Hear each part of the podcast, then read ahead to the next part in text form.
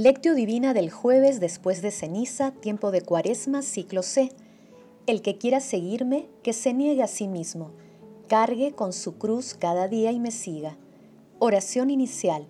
Santo Espíritu de Dios, amor del Padre y del Hijo, ilumínanos con tus dones para que podamos comprender los tesoros de la sabiduría que Jesús nos quiere revelar en este día. Otórganos la gracia para meditar los misterios de la palabra y revélanos sus más íntimos secretos. Madre Santísima, intercede ante la Santísima Trinidad por nuestra petición. Ave María Purísima, sin pecado concebida. Paso 1. Lectura. Lectura del Santo Evangelio según San Lucas, capítulo 9, versículos del 22 al 25. En aquel tiempo, dijo Jesús a sus discípulos, El Hijo del Hombre tiene que padecer mucho ser rechazado por los ancianos, sumos sacerdotes y escribas, ser ejecutado y resucitar al tercer día. Y dirigiéndose a todos dijo, El que quiera seguirme, que se niegue a sí mismo, cargue con su cruz cada día y me siga, pues el que quiera salvar su vida, la perderá, pero el que pierda su vida por mi causa, la salvará. ¿De qué le sirve a uno ganar el mundo entero si se pierde o se perjudica a sí mismo? Palabra del Señor, gloria a ti, Señor Jesús. Hoy jueves, después de ceniza, se nos revela el secreto de la cuaresma, perder la vida para ganarla, como Jesús, y en plena solidaridad con Él. El pasaje evangélico de hoy está integrado por dos textos. El inicial es el primer anuncio de la pasión, muerte y resurrección de nuestro Señor Jesucristo. Y el segundo es una parte del texto denominado Condiciones para ser discípulo. Estas dos lecturas se encuentran también en Mateo capítulo 16, versículos del 21 al 28, y en Marcos capítulo 8, versículos del 31, 9 y 1. El texto señala que el discípulo pertenece a nuestro Señor Jesucristo y debe cargar su cruz, con todo lo que ello pueda significar, una enfermedad, problemas familiares, laborales u otros sufrimientos. Aún en medio de todas las dificultades, el discípulo debe anunciar y testimoniar con valentía el Evangelio, sin ninguna alianza que no sea con nuestro Señor es la radicalidad del seguimiento, el fundamento para amarle y seguirle. De esta manera Jesús se sitúa en el lugar más trascendente de la vida de todas las personas. Llevar la cruz no solo es soportar el peso, sino tener un destino de eternidad. Paso 2. Meditación. Queridos hermanos, ¿cuál es el mensaje que Jesús nos transmite a través de su palabra? Ayer comenzamos el camino hacia la Pascua que es el horizonte de la cuaresma, y a la vez la meta y el momento permanente de referencia para toda nuestra vida cristiana.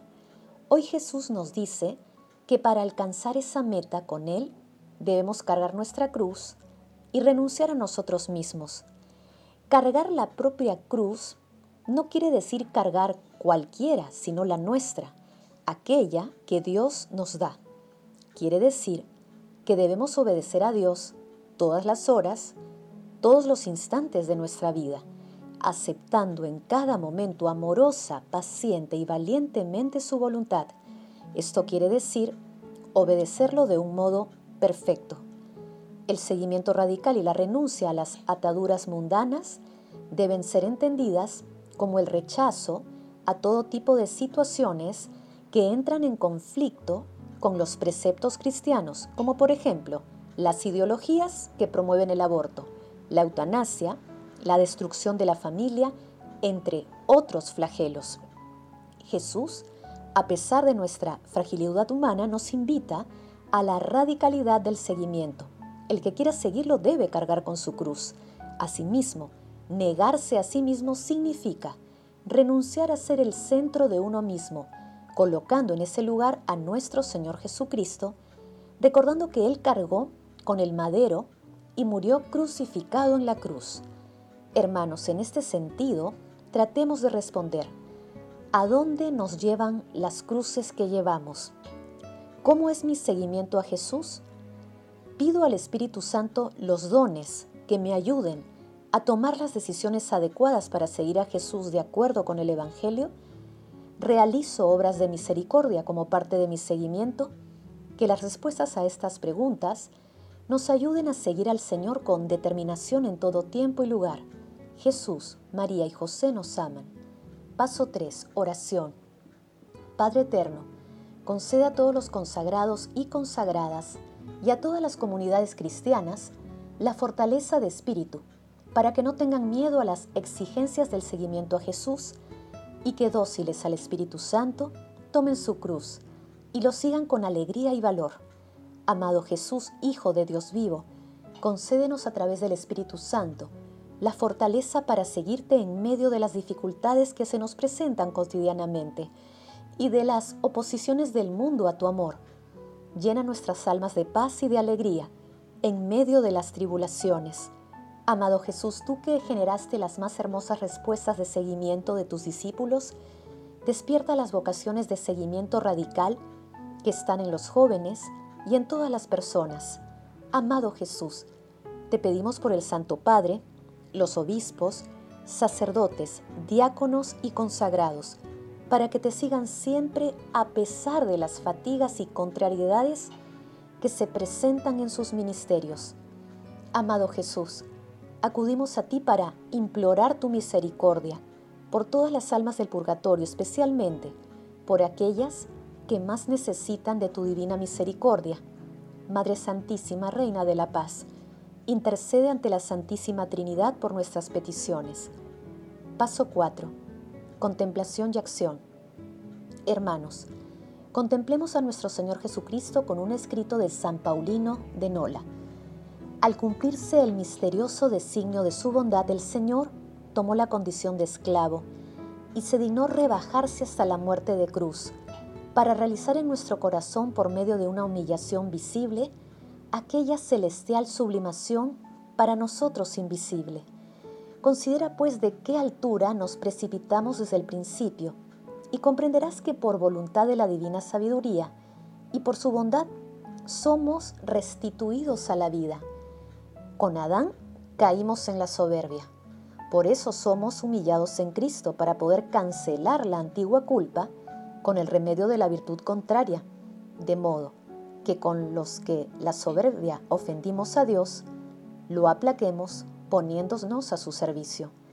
Alegrémonos y gocemos en aquel que nos ha hecho objeto de su lucha y de su victoria, diciendo, Tened valor, yo he vencido al mundo. El invencible peleará por nosotros y vencerá en nosotros.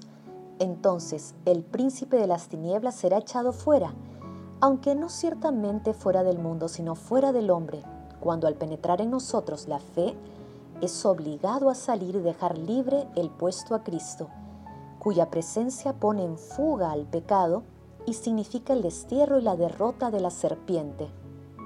Que los oradores guarden su elocuencia, los filósofos su sabiduría, los reyes sus reinos. Para nosotros la gloria, las riquezas y el reino es Cristo. Nuestra sabiduría es la locura del Evangelio.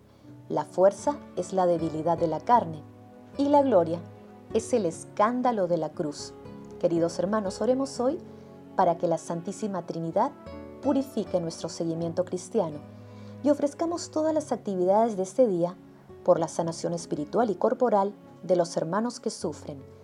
Comprometámonos a seguir a nuestro Señor Jesucristo cargando nuestra cruz y realizando obras de misericordia en medio de las dificultades que se nos presentan y enfrentando con valentía las ideologías de muerte que el mundo propone.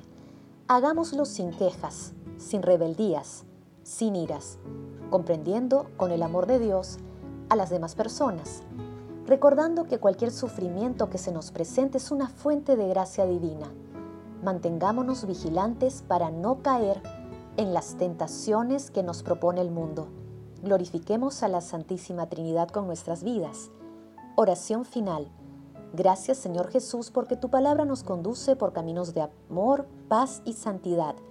Espíritu Santo, ilumínanos para que la palabra penetre a lo más profundo de nuestras almas y se convierta en acción.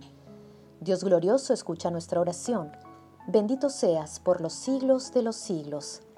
Madre Santísima intercede ante la Santísima Trinidad por nuestra petición. Amén.